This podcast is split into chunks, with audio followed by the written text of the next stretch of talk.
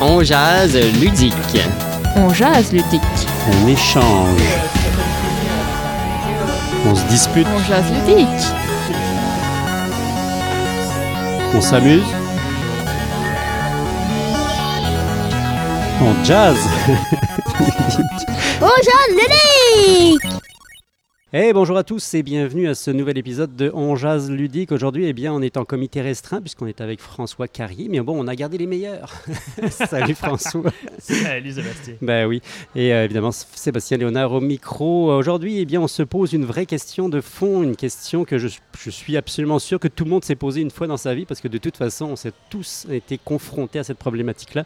Il s'agit de savoir comment choisir un jeu. Aujourd'hui, on parle de jeux de société en particulier. Donc, on va essayer de tous ensemble essayer de démêler un petit peu euh, comment essayer de trouver le meilleur jeu qui correspond à votre choix personnel. Là, il s'agit vraiment euh, de choisir un jeu pour vous, donc vous êtes confronté à la problématique, vous vous demandez, tiens, mais qu'est-ce que j'aimerais pouvoir acheter? Parce que vous êtes un compulsif euh, aguerri, vous aimez ça acheter des jeux comme tout le monde, et donc vous voulez quand même ne pas faire un mauvais coup, donc aller chercher le meilleur jeu possible. Donc comment faire ça? Eh bien, je pense que la, la, la question est vaste, sérieusement, là François, je pense qu'on s'attaque à un énorme morceau, puis on n'aura sûrement pas fait le tour en une seule émission, mais bon, on va essayer de démêler un petit peu l'ensemble et puis d'y aller tous progressivement. Donc, c'est clair qu'il y a beaucoup de choses à prendre en compte quand on veut acheter son jeu. Là, je pense que pour commencer, justement, comme c'est notre première fois, qu'on va y aller plus avec les, euh, les différentes choses, les, les, bonnes questions à se poser pour pouvoir bien choisir un jeu, euh, puis pas nécessairement aller dans le détail de tous les jeux. Ah, est-ce que ce jeu-là est meilleur que celui-là, mais vraiment d'aller euh, où trouver son information aussi pour choisir son jeu. Puis, euh, bah, si on regarde un petit peu très très succinctement et très rapidement la façon dont les jeux sont catégorisés à l'heure actuelle, bah, on peut déjà prendre comme base un peu cette façon de penser là pour essayer de, s'orienter. Commençons par le début. Si on regarde vraiment le, pour les gros joueurs, généralement les, gens vont tout simplement regarder euh, quatre grande famille, parce que c'est un peu comme ça que nous le présentent le, les, commerciaux, là, en tout cas les, les compagnies euh, qui s'occupent des, des, jeux de société. On nous amène la plupart du temps vers soit des jeux pour enfants, soit des jeux fam dits familiaux, donc pour la famille, soit des jeux d'entrée de gamme pour euh, des casual player ou alors des jeux d'experts. C'est un peu les grosses catégories qui sont présentées la plupart du temps. Ça vaut ce que ça vaut, hein, soyons clairs. Non, c'est ça. C'est pas, c'est pas, il n'y a pas beaucoup de détails. Dans oui, tout là, là, on est très, très, très loin de, de, pouvoir même faire un choix. Évidemment, ça nous aiguillonne quelque part. Ça nous permet quand même de nous dire, bon, je ne veux pas choisir un jeu pour les enfants, c'est un jeu pour moi, ou en tout cas si vous êtes un enfant, tant mieux pour vous. si vous nous écoutez, c'est une bonne chose. Ou si vous avez gardé votre âme d'enfant, ça peut être aussi le cas. en tout cas, que, que, ce soit pour acheter pour la famille, évidemment, c'est la première des grandes catégories qu'on regarde, mais évidemment, c'est très, très, très limitant. Hein? Ben non, c'est clair. Là, puis je, je, crois que effectivement, euh, y a, y a, c'est ça, on a les, les catégories en question. Mais la première question qui est à se poser, c'est ça, c'est avec qui je vais jouer ces jeux-là. Oui. Donc, ça, c'est la première question, très importante, parce que les jeux de société, de base, c'est quand même quelque chose de social, d'où oui, le nom oui, de oui, jeu de société. Mais il y a quand même la possibilité de jouer tout seul. Mais justement, c'est une question à se poser, parce que c'est pas les mêmes jeux qu'on va avoir, sont dépendant de la quantité de gens qu'on est et dépendant d'avec qui on joue. Puis c'est très contextuel, on le dira assez souvent, là, c'est-à-dire qu'en effet, si vous jouez dans un pub avec vos amis, vous n'allez pas forcément sortir le même type de jeu que si vous sortez un jeu à la maison, dans une petite ambiance cosy, avec des, amis que vous recevez pour un petit dîner, par exemple, ou un souper de soirée, bien arrosé ou pas arrosé, etc., etc. Il y a tellement de configurations, ou même si vous aimez ça, je sais pas, moi, jouer... Euh, en grosse gang et puis que vous avez euh, toujours les mêmes, la même gang qui revient puis qui euh, joue euh, inlassablement à des jeux. Donc vous allez pouvoir aller aborder d'autres types de jeux. Donc c'est clairement le contexte est à prendre pas à la légère, le prendre tout de suite d'entrée de jeu comme un, des critères de base pour essayer de sélectionner un jeu. Mais c'est pas le seul. Ben non, c'est ça. Puis en fait déjà, pour commencer aussi, je veux peut-être démystifier un peu il n'y a pas une seule bonne réponse. Des fois aussi, c'est une chose qui peut nous bloquer quand on se met dans la tête Ah, je veux le meilleur jeu. Mais dire non, posez-vous les bonnes questions pour avoir un bon jeu pour vous. Et puis, euh, il y en a plusieurs possibles, dépendant de, de, vos critères. Tout à fait. Puis, euh, Si on revient un petit peu à ce qu'on peut vivre à l'heure actuelle, est-ce que c'est une bonne idée de se fier au buzz actuel? Tu sais, on, on a toujours un buzz euh, sur un jeu en particulier, puis là, d'un seul coup, tout le monde se jette sur ce jeu-là en disant Oh mon Dieu, il faut absolument que je l'essaye. Je devrais peut-être l'acheter. Je pense qu'il faudrait quand même prendre un petit peu de recul par rapport à cette, euh, cette euh, Oui, vision-là et puis cette, mm, cette façon de faire, parce qu'en effet, la plupart du temps, les buzz sont évidemment des choses qui sont ultra euh, marketing. Non, c'est ça. Puis je pense qu'il faut faire attention avec ça aussi, surtout si on est quelqu'un qui achète pas souvent des jeux. Si on achète souvent des jeux, on achète celui-là qui est dans le buzz, c'est pas si pire. J'en ai d'autres au pire si aussi celui-là je l'aime pas trop au final. Euh, mais si on est quelqu'un qui achète pas souvent des jeux, euh, on n'a pas nécessairement avantage à acheter le jeu de l'heure. L'idée c'est plutôt de trouver le jeu qui va bien me correspondre. Oui, puis peut-être même à la limite qu'un ancien jeu euh, qui a fait ses preuves, c'est quelque chose Oui. qui est robuste, qui a fait dans, dans le sens où il a tenu dans le temps, pourrait permettre réellement d'avoir autant de plaisir, voire plus de plaisir. Bon, à, à part évidemment si vous êtes accro à la nouveauté, chose que je ne vous souhaite pas, mais que je vous souhaite en même temps, parce que c'est cool quand même pareil. C'est un bel univers, mais Oui, douloureux pour le portefeuille. Exactement. Donc, quoi qu'il advienne, bon, le buzz, ça, ça- ça- ça aide en fait à faire partie du, du lot, mais c'est souvent juste une caisse de résonance des médias sociaux, puis il faut s'en méfier, évidemment, Non, vous en doutez. Euh, quand on est un gros joueur, la plupart du temps, on va s'attarder beaucoup à la mécanique du jeu Mhm. et à la thématique du jeu. Est-ce que c'est une autre bonne orientation d'après toi, François? Ben, je dis que c'est deux très bonnes choses auxquelles se fier, mais euh, ce ne seraient pas les premières, euh, les premières choses que je regarderais dans le choix d'un jeu. Donc, moi, ça m'arrive aussi, justement, les gens viennent me demander des conseils, autant dans ma vie personnelle que dans mon travail. Tu sais, quel jeu est-ce que je devrais acheter? Là, je suis la boutique, ah, je sais pas quoi acheter.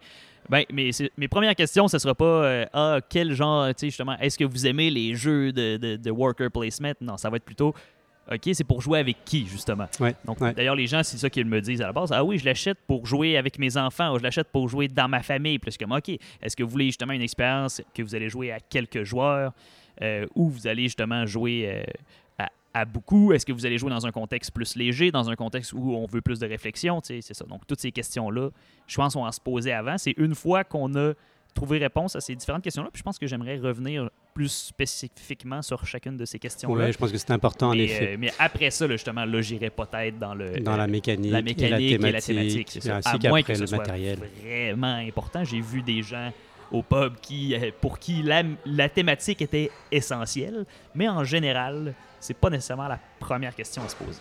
Alors, quelle est la première question à se poser? C'est donc l'environnement, les gens avec qui, donc tout ce qui est contextuel finalement. Ouais. C'est ça l'idée euh, généralement. Il y a plusieurs questions, je pense, équivalentes. Moi, la première que je me poserais, ce serait le nombre de joueurs. Ouais, Parce ouais. que ça vient déjà euh, éliminer certains choix. Tu sais, justement, est-ce que je me cherche un jeu que euh, je vais jouer généralement à deux avec euh, mon conjoint ou un de mes amis?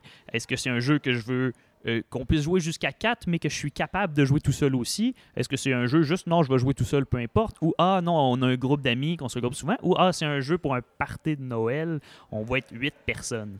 Donc, juste comme ça, c'est ça. Si je les repasse un petit peu moins rapidement aussi, le- on n'aura pas les mêmes jeux. Donc, il y a certains jeux qui se jouent tout seuls, mais il y en a beaucoup que non, que c'est pas possible. Tout à fait, oui, oui. Et même chose, c'est pas les... il y a beaucoup de jeux qui peuvent se jouer de 2 à 4, Oui.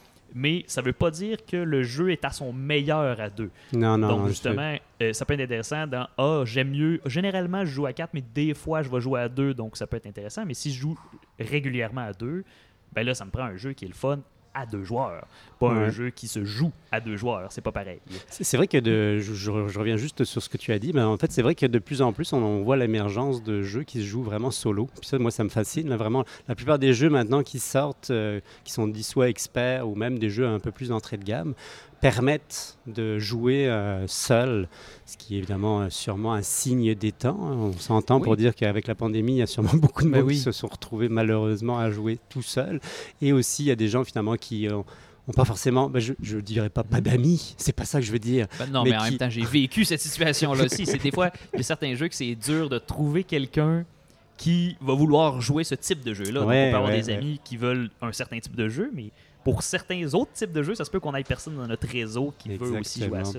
Puis ça, c'est souvent l'une des grosses problématiques des gamers, hein, c'est de- Mm. c'est d'avoir un réseau suffisamment apte à, à prendre sur lui euh, la, la soif qu'on a de jouer. Parce que des fois, on, on a plus la soif de jouer que la plupart de tous nos Bah autres amis, malheureusement ou heureusement pour eux.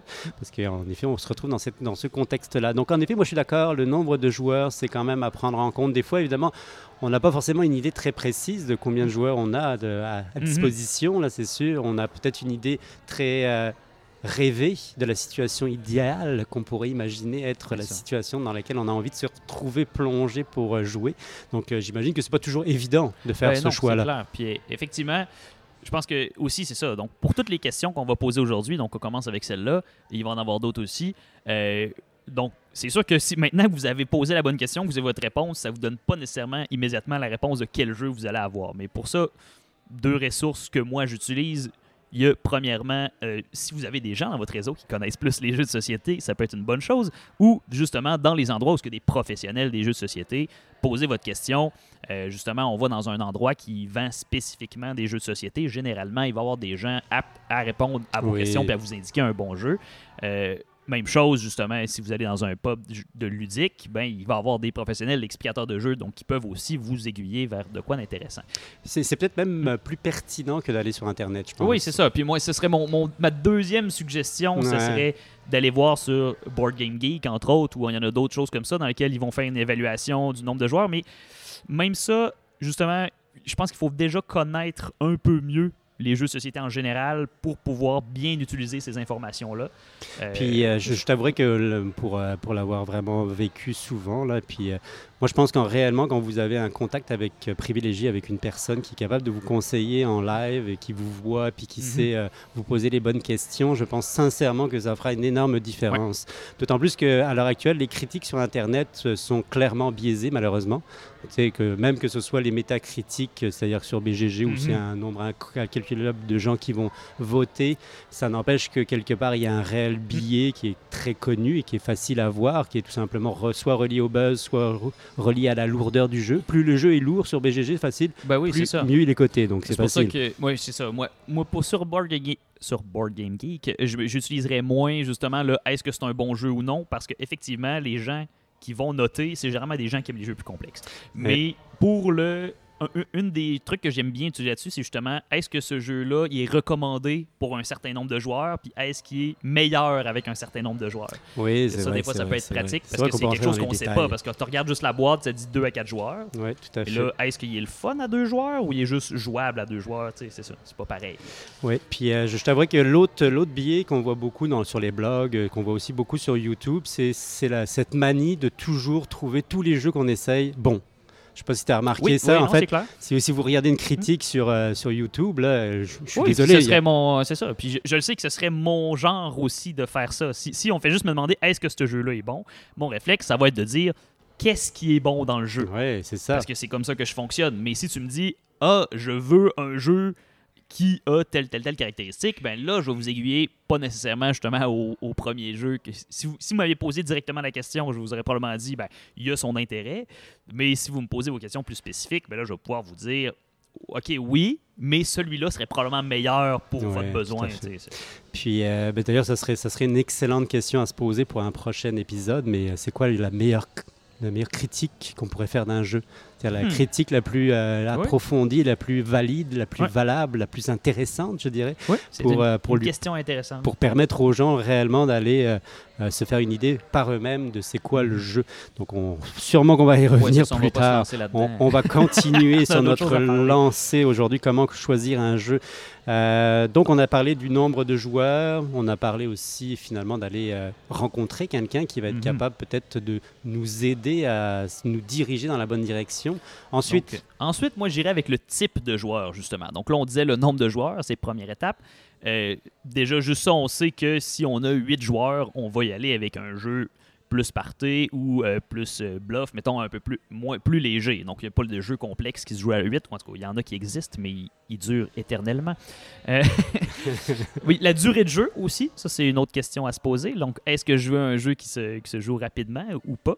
Mais le type de joueur, parce que je peux vous dire de mon expérience, il y a des jeux qui sont excellents, mais si il y a personne dans l'entourage qui va avoir envie de jouer à ce jeu-là, euh, ça sert à rien de l'acheter parce que tu joueras pas avec. Tout à fait. Mais euh, qu'est-ce que c'est quoi ça, un type de joueur? Explique-moi ça. Moi, ça me vient de m'allumer. J'ai hâte de t'entendre Le parler type là-dessus. de joueur. Les types de Oui. joueurs. Euh, donc, en fait, je dirais d'abord, il y a plusieurs caractéristiques, mais euh, d'abord le niveau de difficulté du jeu. Donc, est-ce qu'on cherche un jeu justement qui est plus complexe, euh, plus léger? Donc, est-ce qu'on a des joueurs? C'est quoi le type d'expérience que les gens autour de nous ont envie de jouer? On a tout envie d'avoir du fun, mais il y a plusieurs façons d'avoir du fun dans Ouais, les jeux de fait, société. oui, sûr. Donc, tu sais, je pense justement, euh, si je veux jouer avec des enfants, donc là, moi, ah, c'est ça, je cherche un jeu pour quand mes neveux vont venir chez moi, un jeu qu'ils vont trouver le fun. Euh, ben là, c'est ça. Moi, je pense, OK, mes neveux, c'est qui? Ben déjà, sont plus jeunes, donc euh, je ne peux, pas- y aller dans quelque chose de trop complexe. Il faut que les règles soient quand même simples, mais ils sont habitués des jeux de société. Fait que je peux leur trouver un jeu qui, tu sais, qui a quand même un certain euh, niveau de complexité, mais pas trop. Et surtout, il faut que ce soit rapide. Parce Mhm. que les jeunes se désintéressent très rapidement. Oui, il n'y a, pas- a forcément un niveau d'attention ça. extraordinairement long. Ou bien si je cherche un jeu pour jouer avec ma conjointe, ah ben là, c'est ça. Est-ce un que jeu je vais. de couple. Non, mais c'est Ah, ça. tellement beau les jeux de couple. non, mais je suis d'accord avec toi. Finalement, on revient finalement euh, peut-être aux catégories qui sont plus classiques pour les euh, pour euh, la commercialisation des jeux. Mhm. Donc en effet, ça va être de, de recibler par rapport au type de joueurs qui, euh, que tu as autour de toi puis qui vont venir agrémenter tes parties. Mais est-ce que, euh, est-ce que ça existe ça En allant plus loin, est-ce que ça existe des types de joueurs, c'est-à-dire des, des orientations de joueurs ou même des, je sais pas moi, des, des visions par rapport aux joueurs? Non, ben clairement, effectivement. là, euh, c'est sûr que c'est dur de savoir si on n'a jamais fait de jeu de société avec les gens en question. Euh, tu sais, c'est comme nous, euh, dans le contexte de- de- du pub, tu sais, on va avoir des gens justement qu'on va leur expliquer un premier jeu, on va leur parler pour, pour essayer de connaître un peu leur style de joueur. Ouais, ouais, ouais. Mais sinon, en général, on est mieux d'y aller vers le plus simple. Ouais, c'est sûr. Mais justement, la question de est-ce qu'il y a un joueur qui est plus. tu sais, Il y a des joueurs plus de sais. Moi, je connais des gens justement qui aiment les jeux de société, mais qui aiment les jeux de société très simples, tu sais, justement avec les règles très simples. C'est plus là, le but, c'est de rire plus que de gagner ou de faire une stratégie. tu sais. Ouais, Le, ouais. le but, c'est que ce soit drôle. Ou Je ben, suis tout à fait d'accord. En effet, c'est des, joueurs très sociaux là, qui aiment Mhm. énormément plus finalement passer un bon moment ensemble et puis avoir du plaisir, plus que d'essayer de se gratter la tête et puis essayer de réfléchir pendant des heures à essayer de placer ses meilleurs petites, euh, petits jetons. Ben oui, c'est clair. c'est sûr. Je pense qu'il n'y a pas une classification spécifique non plus. Là. On va en sortir une aujourd'hui un peu avec différents types de joueurs, mais c'est sûr que c'est toujours. euh, Certaines personnes peuvent être dans plusieurs catégories ou c'est toujours Mais, ça un degré. pas- Mais, mais c'est sûr que je t'avoue que moi, quand, quand on regarde les joueurs, il y a quand même, euh, il y a quand même des caractéristiques qui sont, Ouais. qui sont reliées au, finalement au caractère de tout simplement des, des personnes qui sont présentes. Puis euh, on est tous des humains, on a tous euh, finalement nos, euh, nos caractéristiques propres. Puis euh, il y, a- y a quand même des aspects moi qui me, qui, euh, que je trouve vraiment euh, très allumants parce que tous les deux on, on a des services de garde, on a, tout- on a, on a Mhm. accès beaucoup à des enfants, donc euh, en effet on peut, on peut quelque part voir l'évolution du joueur qui est en nous parce qu'en effet Ben les- oui. les enfants sont des joueurs nés, donc ils ont cette facilité extraordinaire d'être tout simplement naturels dans leur façon de jouer. Et euh, il y, a- y y certaines classifications que moi j'aime beaucoup, mais qui ne Mhm. sont pas forcément les, les classifications les plus utilisées dans les jeux. Mais par exemple, il y a tout- toutes les intelligences multiples de Gardner. Je ne sais pas si tu, euh, tu oui, les oui, suis. oui. Moi, je trouve que c'est vraiment fascinant de regarder le jeu par rapport avec cette optique-là, parce qu'en effet, ça peut, ça peut t'amener quelque part qui est complètement différent. Puis surtout, les, les enfants, eux, clairement, sont capables de, de- de pouvoir utiliser ces petits outils-là et euh, d'être très naturels dedans, alors que par la suite, malheureusement, on perd progressivement certaines de ces compétences-là. Soyons clairs. Tu sais, il y a, ben, je me, en tout cas, pour faire une histoire courte, il y a, il y a plusieurs intelligences euh, qui, qui sont associées à cette, euh, cette mentalité-là. Tu en as des qui sont très scolaires, genre euh, langage, logico-mathématiques. Tu en as qui sont plus reliés à l'action, c'est-à-dire euh, que ce soit coopération, soit estime de soi, soit précision, soit visualisation, soit rythme donc, euh, ou catégorisation. Ils ont tous des petits noms, donc ils vont tous dans des, dans, des, dans des strates bien particulières. Mais par exemple, si on prend juste l'intelligence musicale, mon Dieu, mais c'est tellement pas utilisé dans les jeux, ou en tout cas dans les Ouais, jeux pour enfants plus, mais par la suite, on retrouvera jamais euh, euh, un type de mécanique qui sera orienté sur la musique, à part peut-être a euh, très peu. Là. Rythme que je connais, là, qui est le Mhm. fameux, un petit jeu bien sympathique, mais qui est, qui est très très rare, parmi, qui est une des exceptions. En fait, la plupart du temps, on va retrouver des jeux qui sont très orientés sur les, les compétences scolaires que les gens ont développées, donc Mhm. le logico-mathématique et le langage. Puis à partir de là, évidemment, on va avoir aussi beaucoup le visio-spatial parce qu'il y a beaucoup de gens qui, euh, Mhm. qui aiment ça regarder et puis placer des, euh, des jetons. Puis euh, par contre, il y en a beaucoup qui vont être éliminés d'entrée de jeu. Par exemple, tous ceux qui, sont, euh, qui aiment ça bouger, bah, c'est sûr qu'on leur demande souvent la plupart du temps de s'asseoir. Donc ils ont appris à s'asseoir, ils ont pris- Mhm. appris à, à peut-être moins se déplacer autour de la table et puis à utiliser ces, ces compétences-là. Mais c'est sûr qu'on on s'écarte un petit peu de, de- de- des classifications qu'on peut donner au jeu. Mais quand même, moi je trouve que, à part pour les jeux de party, où ça peut vraiment être pertinent, Ouais. la plupart des autres jeux ont quasiment éliminé les trois quarts de ces compétences-là. Ou en tout cas, C'est vrai pas les trois quarts, mais la moitié de ces, compétences-là. Je suis d'accord. Puis, euh, ben, pour- par contre, les, les jeux de party, c'est vraiment l'inverse. Plus on est nombreux, plus on revient finalement à un, es- à un état d'esprit d'enfant.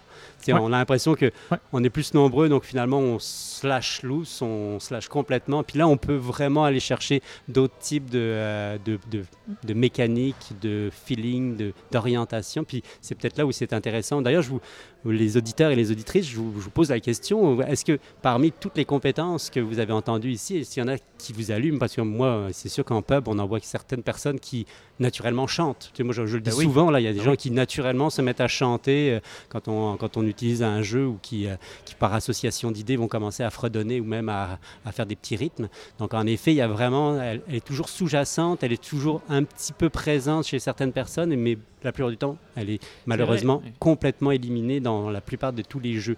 Puis bah, c'est un- c'est une tristesse hallucinante, moi personnellement, parce que je pense qu'il y a vraiment de la place pour toutes les Non, intelligences. C'est vrai que je suis d'accord. Je pense que dans la. mais ça, je pense que c'est social. C'est pas juste l'univers des jeux de société, mais on a tendance à associer justement l'intelligence ou le avec certaines, certains types d'intelligence spécifiques. Puis justement, comme on a de la misère à imaginer un jeu complexe avec de l'intelligence musicale. C'est fou, hein? J'en Ouais. connais aucun, mais ce serait logique, ce serait normal que ça existe. Ben oui, vraiment. Parce qu'il y a des gens qui ont ces compétences-là, puis bon, c'est pas mon cas, fait que c'est pas moi qui va le faire. mais, mais non, mais justement, puis différents types d'intelligence. Puis d'ailleurs, euh, on parlait de complexité de jeu tout à l'heure. La complexité de jeu d'une personne à l'autre, ça veut pas dire la même chose. Parce que justement, il y a des gens pour qui un jeu de langage, euh, comme se catégorise pour donner un classique, où ce qu'il faut trouver des mots rapidement, pour eux, c'est facile. Tu sais, ça ne demande, ça demande pas de jus, c'est, pas, ça demande pas d'effort. Fait que pour eux, c'est un jeu simple. Mais il y a d'autres gens pour qui ça va être un jeu très complexe. Ah, Parce qu'il y a des gens qui peuvent être corrects en français, mais que trouver des mots vite sont pas nécessairement bons là-dedans. Parce que ça, c'est un peu mon cas. Je suis pas quelqu'un de très rapide. Je suis quelqu'un qui, qui a plus besoin de temps pour réfléchir. Ça paraît pas, François. Ah oui. hein. Mais euh, dans, dans la notion de complexe, je pense qu'il faut quand même euh, distinguer euh, compliqué de complexe. non, je suis d'accord. Parce qu'en en effet, euh, un jeu peut être extrêmement complexe et d'une simplicité hallucinante. C'est-à-dire que la mécanique peut être simple, il peut y avoir une seule action à faire et puis finalement une prise de décision qui est relativement simple Oui. et créer une Ouais, situation si pense complexité hallucinante. Aux échecs, par exemple. Oui, c'est ça. L'échec, c'est exactement. pas un jeu très. Euh. Je, je perds dans mon compliqué mon complexe, mais dans le fond, il n'y a pas beaucoup de possibilités. Ouais. Donc, on a 5, 1, 2, 3, 4, 5, 6. En tout cas, quelques pièces qui peuvent faire des mouvements compter, spécifiques. mais, euh, mais justement, mais il y a tellement de possibilités d'endroits où on peut les mettre Tout sur le plateau que ça devient extrêmement complexe. Tout à fait. Mais en effet, je pense, je pense qu'il y a quand même creux- à creuser aussi cette, Selon. euh, cette- ce besoin Mhm. d'aller chercher soit un jeu. En fait, je pense que c'est en termes de, euh, de grosseur de règles, moi personnellement. Oui, non, c'est ça. Quand on dit complexe pour euh, les jeux de société, c'est souvent. euh, Puis est-ce comme qu'on est on dit, obligé de toute façon, la plupart des jeux de société sont dans le même type d'intelligence. Plus les intelligences mathématiques. Euh, la grande, grande majorité des jeux de société, surtout ceux qui sont plus complexes, justement, euh, vont être dans ce type d'intelligence-là. Si on veut les jeux, justement, plus de musique, plus de langage, plus de... Généralement, ça va être des jeux plus... euh, avec moins de règles différentes, plus des jeux de party, plus des jeux d'ambiance. Euh, ça. On va quand même retrouver aussi beaucoup les visios, euh, tu sais, tout ce qui est spatial, Oui, visio ça aussi, c'est vrai. spatial, ça peut- avec les placements de tuiles là, Oui. qui sont Oh, devenus oui, comme un gros, un gros vendeur. Puis de plus en plus aussi, je pense que l'intelligence naturelle, celle où- qui permet de catégoriser, d'associer, c'est tout ce qui est associatif, tout ce qui est collection, finalement les jeux de Oui, collection oui, oui, qui vrai, sont, euh, sont quand même des, des jeux qui, euh, qui ont émergé de plus en plus. là. On pourra en citer quelques-uns plus tard, mais je- réellement, il y, y a quand même quelque chose à creuser par rapport à ça. Mais je suis d'accord avec toi, il faut revenir aussi à la notion de complexité, à la notion de type de joueur, mais Mhm. même que si ce type-là de joueur n'est pas forcément aussi évident qu'on puisse s'imaginer, parce qu'on n'est pas tous euh, euh, sur fait sur le même moule. C'est même, même, Non, c'est ça. même dans le temps, on évolue, puis on a forcément envie de peut-être découvrir d'autres types de jeux, donc euh, automatiquement, on va avoir envie de, de se tourner ailleurs. Donc en effet, il faut que- quand même tous se poser ces questions-là, puis c'est Ben oui. pas des petites questions à se poser. Ben non, puis c'est ça, puis c'est complexe, puis comme je dis, il n'y a pas juste une bonne réponse, puis il y a plusieurs jeux qui peuvent être intéressants. Et puis aussi, un autre point qu'on parlait de complexité de jeu, il faut toujours choisir le jeu qui va fonctionner pour la personne du groupe qui veut le jeu le moins compliqué. Parce que sinon, il y a quelqu'un qui aura pas de plaisir autour de la table. Donc, il y a des gens qui peuvent, justement, des fois, on- ils veulent essayer de quoi d'un peu plus, essayer un petit peu plus, qui sont habitués, ça, c'est correct. Mais il faut pas aller plus compliqué que ce qui va avoir du plaisir. Ça, c'est très, très important. Et c'est super important si vous voulez passer une belle soirée, puis surtout sinon, avec votre euh, blonde. ça, ils ne rejoueront plus avec vous. C'est qui va se. Non, non, ça, ça paraît anodin, mais c'est grave. Non, non, non, c'est- très, très important. Retenez ce point, il est le plus, Non, c'est le plus important de la soirée. Si, si on joue avec, justement, on joue en famille avec grand-maman qui a joué aux cartes deux fois dans sa vie, Mm. on va avec un jeu très simple. Il faut y aller avec grand-maman, c'est clair. C'est sûr à c'est- c'est 100%. important. C'est sûr que si grand-maman Ouais, ça, demande de ouais, jouer à Sagrada, Parce que j'en ai vu des grands-mères ici qui en savent bien plus que Ouais, d'autres, c'est mais c'est je clair. pensais à ma famille. Non, non, c'est clair. Euh, on disait quand même des catégories. euh, Est-ce qu'on peut quand même aller un petit peu plus loin? Parce que moi, j'aime ça, j'aime ça les, catégories. là. Je t'avoue que j'aime beaucoup la gamification. On en avait déjà parlé dans des émissions en, fait- en précédentes, là, la, la ludicisation. Puis euh, dans la gamification, souvent dans les jeux vidéo, on a quand même, on a creusé un peu cette question-là parce que ça, ça a beaucoup été utilisé euh, pour faire passer plein de pilules X. euh, Mhm. puis c'est utilisé de plus en plus. Puis euh, je, je t'avoue que je déteste pas les catégorisations qui ont été faites au fil du temps dans les jeux vidéo parce que ça permet aussi de peut-être se donner un autre, un- une autre orientation ou un autre visuel sur euh, c'est quoi la catégorie de type de jeu dans lequel on appartient ou quel type de joueur on est. Euh, dans- si on reprend très rapidement pour la gamification, eh bien, on les catégorise en action, en accomplisseur, en explorateur et en coopération. Je vais les décrire parce que je Mhm. suis sûr que vous êtes euh, juste en train de vous poser la question de savoir c'est quoi chacun des, des- des types de, de joueurs. En fait, les joueurs d'action, ce sont tous ces joueurs compétitifs, très compétitifs, qui aiment Mhm. ça l'action, puis qui aiment ça quand même euh, une, une expérience, une expérience très performante autour euh, d'une euh, d'une communauté par exemple. Donc ils vont se retrouver souvent en communauté, ils vont essayer de, de- grimper dans le scoring et puis d'aller le, le plus loin possible et puis d'essayer d'être le plus haut possible dans les, dans les scores, mais qui vont quand même avoir besoin de se comparer aux autres. Donc Ouais, c'est ça. vraiment Donc, Je veux nécessaire. être meilleur, c'est ça. ça. Je, je veux battre le record, c'est ça mon. Puis je pense, je pense que quand même cette notion-là est super importante quand on parle avec euh, un groupe par exemple, de leur demander en effet euh, dans quel mood ils sont, puis euh, est-ce qu'ils sont est-ce qu'ils vraiment ils veulent vivre une expérience compétitive par exemple. Et puis en effet il y a des gens qui adorent ça, puis qui sont Oui. très à l'aise avec ça. Inversement, il y a vraiment exactement les autres, ceux, ceux qui sont vraiment dans la coopération pure, qui sont plus dans l'émotion, mais toujours en communauté. Mhm. Donc euh, eux c'est plus dans le social, dans, Ouais. le, dans le- la nécessité de pouvoir se retrouver ensemble et puis vivre une belle expérience tous ensemble. Ça ne veut pas forcément dire des jeux coopératifs. Ça peut être justement des jeux très sociaux où il n'y a pas de but, de Oui, point, où effectivement. il n'y a pas du tout d'intention, même juste de, à part vivre une expérience. Je pense à Télestration par exemple. Ben oui, où c'est ça. c'est Faut vraiment le cas typique de jeu où tu as. Il y a théoriquement un système de points, mais je Ouais. le connais même pas. C'est ça. On l'explique même pas. Ah non, C'est.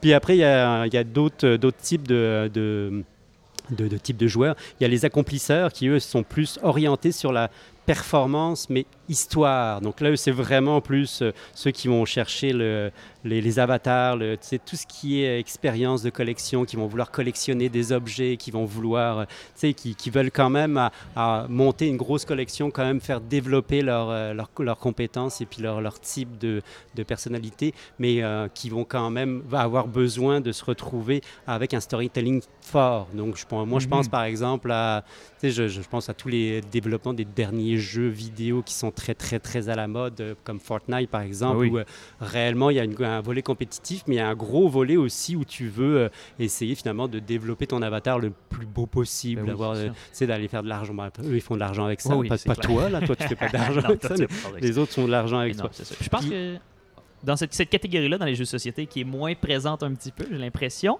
Ben, mais en fait, plus au le- niveau de l'achat du jeu que j'ai Ouais, l'impression. ouais. Que les gens vont acheter des jeux de certains types pour avoir Compulsif. certaines parties, c'est ça, Ouais. pour avoir une certaine collection ou avoir certains feeling, certains looks, mais il y a certains jeux quand même qui peuvent, Ben, il- à- avec les jeux de collection entre autres, il y a un petit peu ce Ouais, feeling-là ben, qu'on peut avoir. tout, tout le, tout le volet collection, on va le retrouver dans- quand même dans certains types de jeux. Je Ouais, pense non, à Mido, mais je pense aussi finalement à tout ce qui est jeux de figurines. Tu sais, les jeux Oui, de c'est ça. Justement, je veux des belles figurines. Ouais, c'est ça. Moi, je, le vois plus important, là. je veux, ce je veux avoir un jeu. beau jeu, c'est ça. Ouais, tu sais, il veut avoir un gros jeu, le matériel est très important, et puis le jeu peut être beau. Il faut quand même qu'il y ait un minimum d'histoire qui vienne avec. Donc en fait, là, c'est vraiment plus.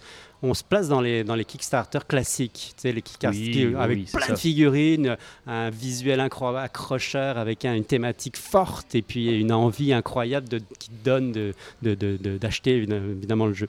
Dernier type de joueur qui est, qui est repris dans les gamifications, c'est les explorateurs. Ça, c'est ceux qui euh, te rejoignent un peu plus parce que toi, tu es un joueur de jeu de rôle. Donc, ça, eux, c'est vraiment les explorateurs. Ils sont vraiment orientés sur le euh, storytelling, sur l'émotion, plus, plus que euh, sur, le, sur, euh, sur tout ce qui pourrait être euh, finalement euh, relié à la performance.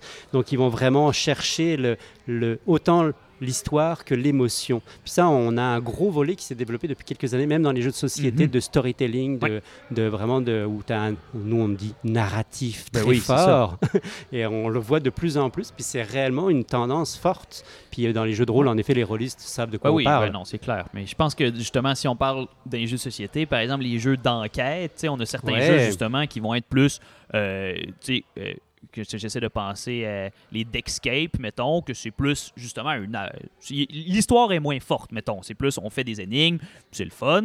Et t'en as d'autres comme les, les Undo, que le, le- central, c'est l'histoire. Ouais, c'est ça. vraiment essayer de comprendre l'histoire, puis de, de- de- de faire les bonnes décisions selon ce qui se passe dans l'histoire ou les euh, suspects aussi là, que l'histoire, l'histoire est quand même. Tout à fait.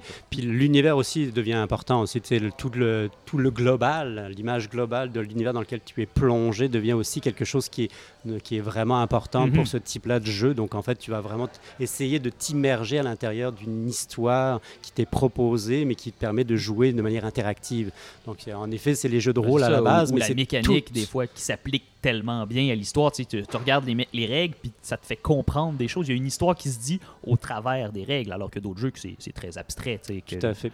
Puis moi, je pense que c'est euh, ces types-là de, euh, de, bon, en tout cas d'orientation, de type de joueur, ça aide quand même à aiguillonner Oui, un petit non, peu. clair. Ça, ça permet de se situer soi-même. Ça ne veut pas dire qu'on n'appartient pas à toutes les catégories en même temps. Ça ne veut pas dire ça. Là. Ça veut Non, dire tout ça. simplement que on a peut-être à un moment donné, euh, en fonction du groupe dans lequel on a situé, puisqu'on a parlé de contexte, on a parlé de, de- de- du nombre de joueurs qu'on avait à table, mais aussi des personnes avec lesquelles on est, euh, quel type de finalement d'orientation on va donner à la soirée, puis quel type de jeu on va Mhm. choisir. Donc quel type de jeu on, on a l'intention d'acheter.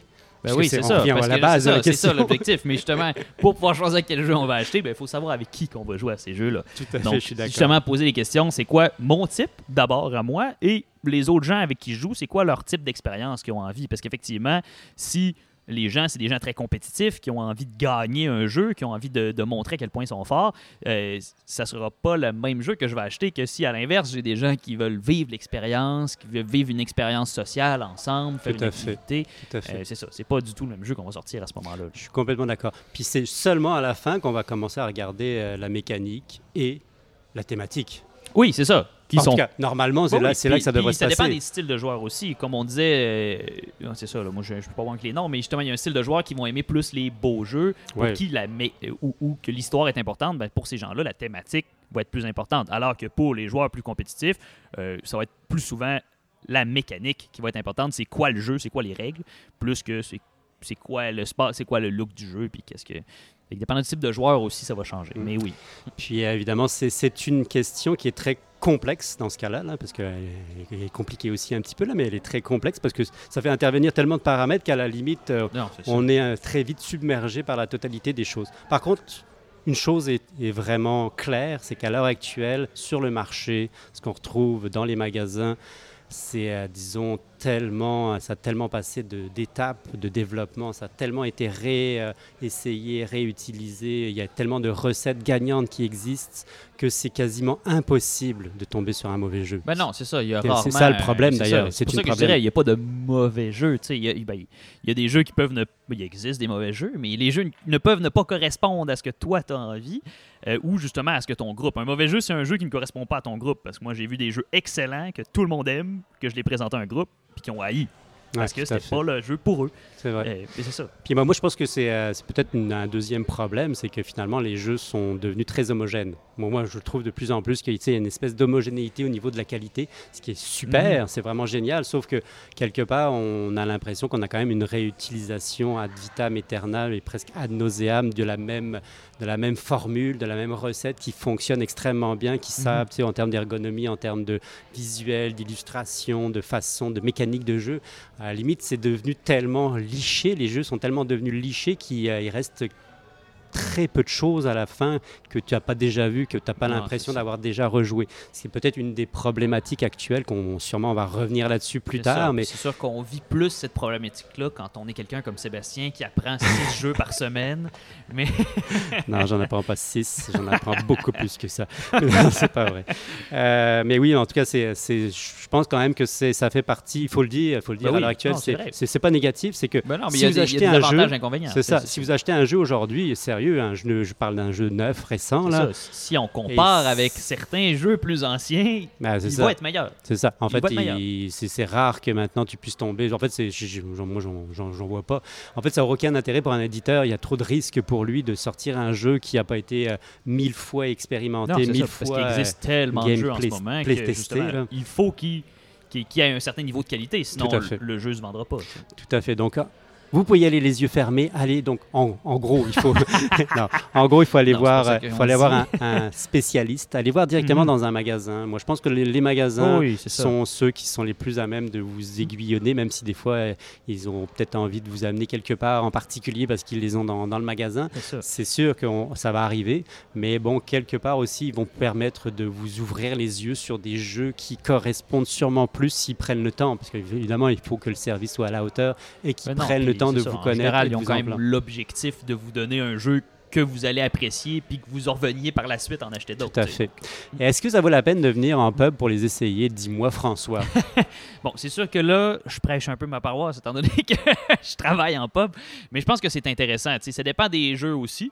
Il y a certains jeux que- qui ne se font qu'une fois, comme on parlait des jeux d'enquête tout à l'heure. Donc, on vient pas l'essayer en pub pour l'acheter après. On vient soit le faire en pub ou on l'achète pour le faire à la maison. C'est les deux options. Mais il y a beaucoup de jeux, justement, surtout quand on veut acheter un jeu qui coûte 60-70 dollars, euh, c'est bien de, se dire, bon, je, l'aime-tu d'abord, ce jeu-là? Surtout quand on, on connaît pas beaucoup. En fait, moi, je trouve que c'est un excellent conseil pour quelqu'un qui connaît pas beaucoup les jeux de société, de venir avec son groupe, justement, le groupe pour lequel on veut acheter des jeux, on l'amène dans un pub, on essaye des jeux, euh, puis à ce moment-là, on va savoir, si les gens, ah, ça c'est un gros flop, eh ben, une chance que tu l'as pas acheté au final. clairement, clairement.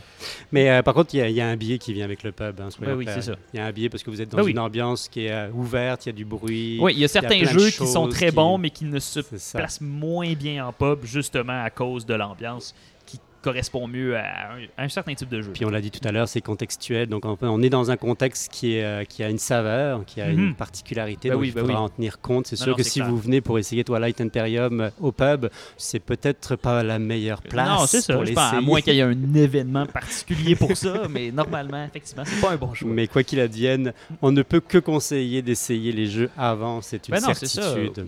Ou, ou d'avoir, tu sais, ou des fois, on a la possibilité justement d'avoir un, un- groupe de personnes que, ah, on a quelqu'un qu'on connaît qui est là, mais on peut l'essayer avec cette personne-là aussi. Puis, euh, même si c'est pas quelqu'un avec qui on joue régulièrement, au moins ça nous permet de mieux connaître le jeu puis de se donner un feeling de, ah, est-ce que mon groupe aimerait ce genre de jeu-là? Tout à fait. Puis euh, ben, je pense qu'on va se quitter avec ça parce qu'on a des nouveaux euh, intervieweurs qui sont avec nous, et des nouveaux chroniqueurs. C'est Mitch qui vient juste d'arriver.